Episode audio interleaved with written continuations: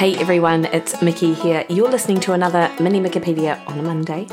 And this week I wanted to share with you the take homes from a recent Aspartame critique and review uh, that I listened to on another podcast. And the podcast I listened to was over five hours long, so it was almost like an, a mini audio book, but it was super helpful and it was done in a really digestible way to be able to understand better the literature around aspartame. And the podcast hosts, which it was a Stronger by Science podcast, put it together because of the most recent World Health Organization sort of categorization of aspartame, which is an artificial sweetener found in numerous foods and beverages. They had recently categorized aspartame as being probably carcinogenic. And of course, this is going to raise a whole ton of concerns and queries around the use of aspartame in foods and beverages. And most notably, you're going to find this in uh, diet soft drink. So, five hours was a long time, but it was incredibly insightful, as I said. And it wasn't at all boring. I listened to it over several gym sessions and runs. And I thought that the take homes would be really interesting for me to share because I appreciate that not everyone has the time or inclination to listen to an in depth history related to a food chemical, despite you may well be on the spectrum of being mildly interested to extremely invested into the results of this independent review. And that's what this is. There is no investment from the podcast hosts that put together these hours and hours of research. They've got no skin in the game. They're literally just looking at independently at the research, the reports, and the media coverage of aspartame across time, and then giving their view on it. To be honest, though, if you do have an opinion on the subject, because I know many of people do, and I certainly did, um, it would be worth a listen. And I'm going to put it down in the show notes where I um, listen to the podcast, so you do, so you can take the time. And you know, listen to my take homes from the recording. You may have different ones given your history and what you're truly sort of looking for. And then, if you've got any feedback on what I say, get in contact with me. So, the first caveat to this is that I have been on both sides of the coin when it comes to artificial sweetener consumption. I wouldn't have a bar of it and warned people against it about a decade ago. Can't believe it was that long, to be honest. Whereas two decades ago, didn't give them a second thought and was totally heavy handed about how I use them. Now, it'd be fair to say I'm much more moderate about it. For some people, especially people who are looking to lose weight or who have blood sugar regulation issues that require a low calorie or low carbohydrate approach, these are actually great to be able to lower calories and to that end have been found to be positively associated with fat loss. Some choose to get their calories elsewhere, like like me. So I enjoy a diet soft drink. So weight loss doesn't have to be the goal for you to enjoy having these sweeteners. However, some people are sensitive to artificial sweeteners and don't tolerate them, so they aren't a great choice. And this is something you will not find in the research literature or any sort of World Health Organization report or anything like that. But if you know already that you are sensitive to these uh, sweeteners, they're not a good choice for you. And then others are better not consuming foods or beverages that encourage a sweet palate which will then trigger overeating. So there are a range of individual factors here, and you'll have a good gauge on where you sit on it if you have any sort of um, insight into your own sort of body cues, which most of you do. I do also encourage that you do have an open mind about these diet issues. That is something that I've learned and continue to learn to do over my years, and it's been over 20 years as a clinician, especially coming from a very fixed mindset around food. This isn't to say that you have to like them or drink them.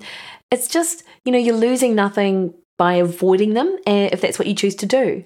But it's really good practice not to be so judgmental of others that enjoy them, and also to be well informed about it if you are the person that likes to share your opinions around these topics. The take homes that I got from the podcast are likely because these are questions around aspartame that I have had in the past, and it was good to have these addressed in one place. If you are like me, like that, again, listen to the podcast in full because your take homes may be different. So, aspartame, it's a dipeptide, a chemical compound made up of two amino acids and a methyl group. The amino acids are phenylalanine and aspartate. Phenylalanine is abundant in the diet of people who eat protein based foods. People consume around 3 to 3.5 grams if you have around 80 grams of protein a day, which is a pretty low protein intake actually. You might consume around 8 grams a day if you have a higher protein intake. Aspartate is around the same. Methanol is generated from the methyl group when aspartame is consumed and is structurally similar to ethanol, alcohol, but is much more toxic. However, if you consume fruit and vegetables and digest and ferment fiber, also, this equates to around one gram of methanol that you're consuming in your diet each day, especially if you consume alcohol also.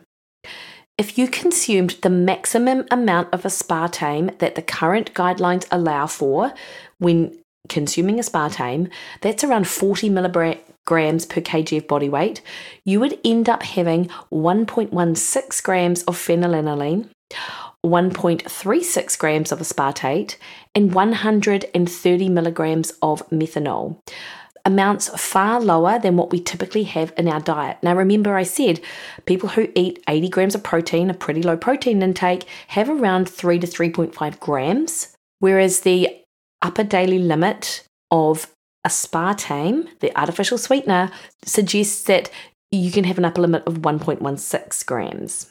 Now, bear in mind that this is the amount that you might have in 9 to 14 cans of Diet Coke each day if you weighed around 70 kilos. People generally consume around 4 milligrams per kg body weight a day, around one tenth of the allowable limit. So, this is always really good to have in context because we, you know, when you see sort of an upper limit of a certain amount, it's hard to quantify how much this is. Now, this is only in reference to aspartame, and I did want to mention the naturally occurring amounts that you find in fruits and vegetables and protein foods because you are getting well above what that acceptable uh, daily allowance is just naturally through a good whole food diet.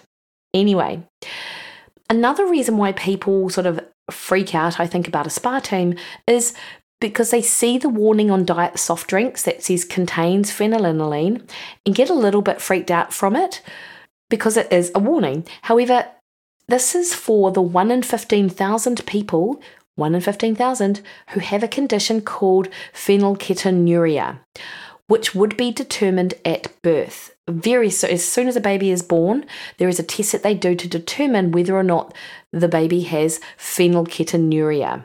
However, it does give the impression that phenylalanine itself should be avoided, which makes sense, right? Because if you see a warning sign, even if you don't understand the the, the little bit that says it's for phenylketonurics, which is a name for people who have phenylketonuria, you look at that warning sign and go, this must be bad.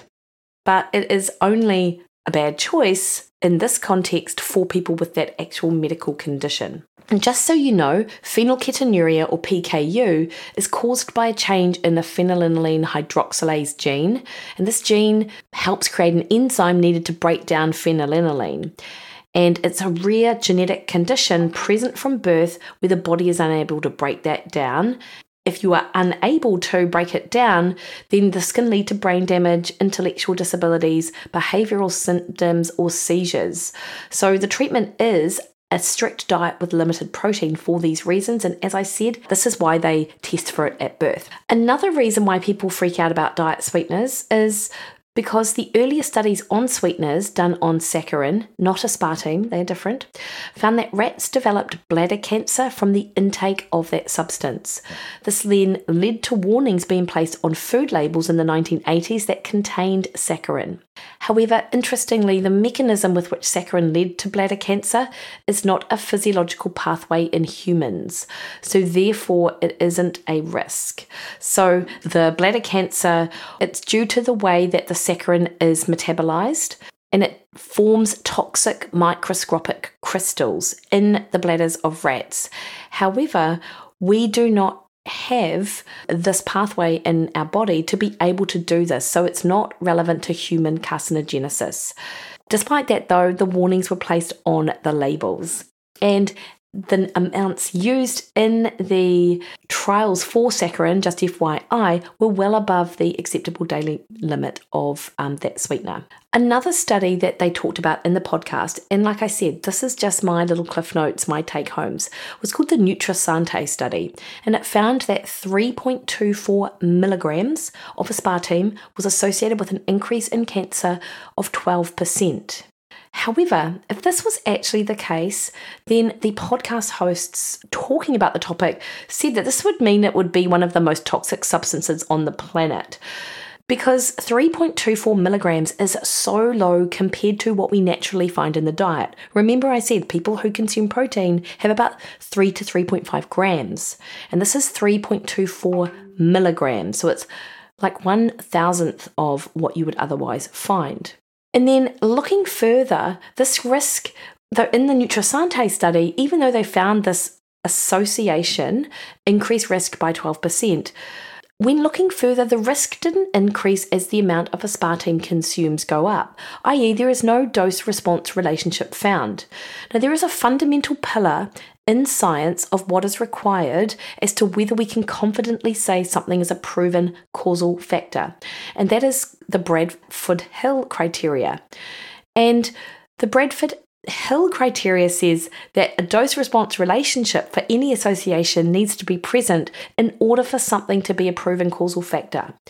So, whilst there was this very mild association found, when the dose of aspartame went up, the risk did not go up. So, you know, this may be spurious, it may be nothing at all. And that's certainly what would be suggested if you test the findings of the study against the Bradford Hill criteria.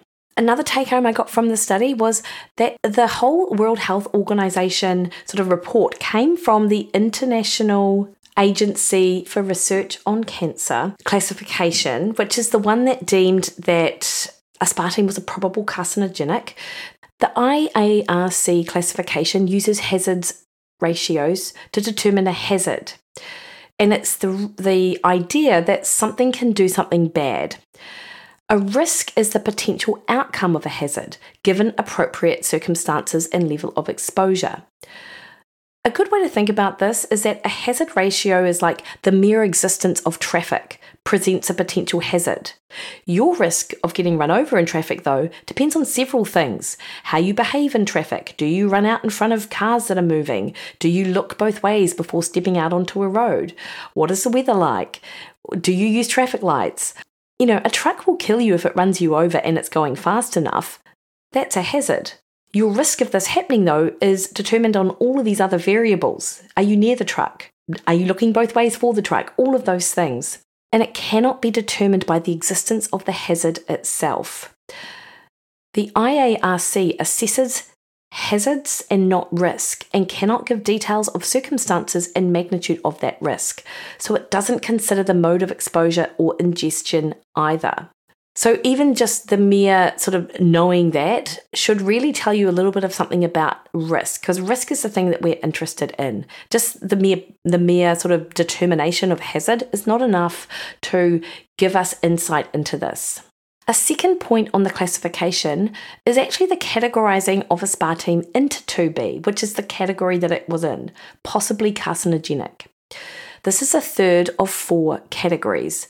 There used to be five categories, but the last group, that it doesn't cause cancer, was scrapped, as after 20 years there was only one agent that was classified. That might tell you a little something about the things that are either tested or how things are categorized. Just to go through that though, Group 1 requires strong evidence in humans that something causes cancer. Think asbestos or there's strong evidence in animals and there is mechanistic plausibility that the agent could cause cancer. Epstein Barr virus, UV rays from the sun, silica, diesel exhaust, processed meat, wood dust. These are all examples of things that fall into group one. So there's strong evidence in animals, and there is mechanistic plausibility that that agent causes cancer in humans. There have been no randomized controlled trials here. Group 2A is something is probably carcinogenic. There is strong evidence in animals, but there is weaker evidence in humans, limited epidemiological evidence. Think anabolic steroids, nitrates and nitrites, high temperature frying, Red meat falls here. A Hot mate, which is a traditional South American beverage. Night shift work. And just hot beverages in general, which interestingly are above 65 degrees. Group 2b is something that studies have found limited carcinogenicity in humans and less than sufficient in animal trials, or inadequate evidence in humans, yet sufficient evidence in animals. But it's unclear that it is possible for mechanistic plausibility. Therefore, it will go into Group 2b. Or, if there is limited evidence across human and animal studies but strong mechanistic data in a petri dish, for example, then it can also go into 2b. This is where aspartame is. It is in there with ginkgo biloba, which is a herb, cell phones, safrole from spices, and sarsaparilla, which is something I haven't heard of in a while, but man, I remember it being delicious. Aloe vera, fermented vegetables are also in this group. So you've got group one, strong evidence in humans, or strong evidence in animals and mechanistic plausibility. You've got group 2A, strong evidence in animals, but weaker evidence in humans, limited epidemiological evidence. And group 2b, limited carcinogenic in humans and less than sufficient in animal trials, or inadequate evidence in humans, yet sufficient evidence in animals, but unclear that it is possible from a mechanistic plausibility perspective. Isn't that interesting? So, something can be categorized as probably or possibly carcinogenic, yet there's very little evidence to even suggest that that's the case. And this is again based on hazard ratios, so not a relative risk, so just is there a hazard? And it's from the International Agency of Research on Cancer. So hopefully you, you can see that despite the classification that aspartame has earned, there is no context here with regards to risk. This classification is just about hazard, but press releases and the general population can easily misinterpret this meaning and thus misrepresent the data. Also, the other thing to note, it's not that the IARC are doing this and trying to do a number on us, but essentially they're not a group that makes recommendations on intake. They are set up to direct future research, so it is more for scientists to therefore do it. And that is something else that is, is, another point that is missed by the sort of social media representation on the topic. The IARC have rated aspartame as insufficient evidence for all cancer types, however, based their human evidence on hepatic cellular carcinoma cancer, HCC. It's a type of liver cancer, very rare, very nasty. Three cohort studies, which this is epidemiological research. However, chance, bias, and confounding couldn't be ruled out in these three highly controlled and well designed studies for all cancers, including the HCC subtype. So, as I said, HCC is a serious cancer. It has a five year survival rate of below 20%. However, it's very rare with a 0.04% prevalence rate in the studies that were reported. There was a 6% increased risk, making this 0.04% risk to 0.042% risk. If you consumed 10 diet soft drinks each day, this risk increases to 0.06%. There were some confounding issues. It was self reported data, as is the nature of epidemiological research. There were mutual associations with metabolic syndrome, non alcoholic fatty liver disease, obesity, and type 2 diabetes. It's worth noting this. One of the studies only found this association in people with type 2 diabetes in the first place. One of the papers also was no longer significant when BMI was adjusted for. There may also be residual confounding from factors that haven't been accounted for, such as physical activity, amount of sleep someone has, sedentary behaviour, as we can't account for everything and they didn't measure these things. And then, what does cause cancer mechanistically? If we think about the big picture, Cancer falls under the following umbrellas. Things that directly damage DNA that cause little areas in your proteins that can predispose you to developing cancer, things that directly affect the expression of genes that either cause or suppress cancer cell growth, things that affect cell turnover proliferation, as every time DNA replicates, there is a risk there is a small transcription errors in the DNA, and that the more they replicate, the more likelihood of damage over time. And within these three sort of major subgroups of how we develop cancer, there's no good evidence for aspartame to act mechanistically in any of these ways. High doses in animal models can increase inflammatory pathways that are biomarkers of cancer growth, and that is basically the extent of it. So, those were my major take homes from the Stronger by Science podcast if anyone else did listen to it, um, obviously, like they spent five hours. I really gave you just some broad overview. There are so many other things that I could talk about. They go into depth of sort of media analysis. It was awesome. They did a massive sort of dive into those studies, like the Nutrisante study, and they also talked about saccharin as well as a sweetener. Like they did a huge sort of uh, deep dive into that at the at sort of to kick things off. But ultimately, the IARC report that called it possibly carcinogenic was never designed to be recommendations for intake. It really is a recommendation to scientists to do future research on these findings. And you can see just how weak the evidence actually is for anything in that group. Super interesting, particularly because we know that fermented vegetables, also in the same group, are, con- are, always recommended with regards to gut health and our gut microbiome, yet these also fall under that sort of 2B category. So hopefully this gives you a little bit of perspective and context, sort of based on on what I uh, got from the podcast. I will link to the podcast in the show notes, so you can go and listen to it, and then you can give me your feedback if you like as to what you found really interesting. And look, like I said, you don't have to like aspartame. You don't have to love diet soft drinks. They're still rubbish, right? Like it's not like they're a health food, but they're probably not going to kill you. And I think there's a lot of guilt attached and associated to different foods and beverages, and there's virtue signaling that goes on when you avoid them. And I think we just need to drop the judgment of people who consume this stuff and let people do what people do. If they don't agree with you, you do not have to drink them and you do not have to like them. Anyway, so um, I hope you enjoyed listening to my take homes. You can catch me over on Threads, Instagram, and Twitter at Mikki Williden. Facebook at Mikki Williden Nutrition. Head to my website, mikkiwilliden.com. All right, team, you have a great week.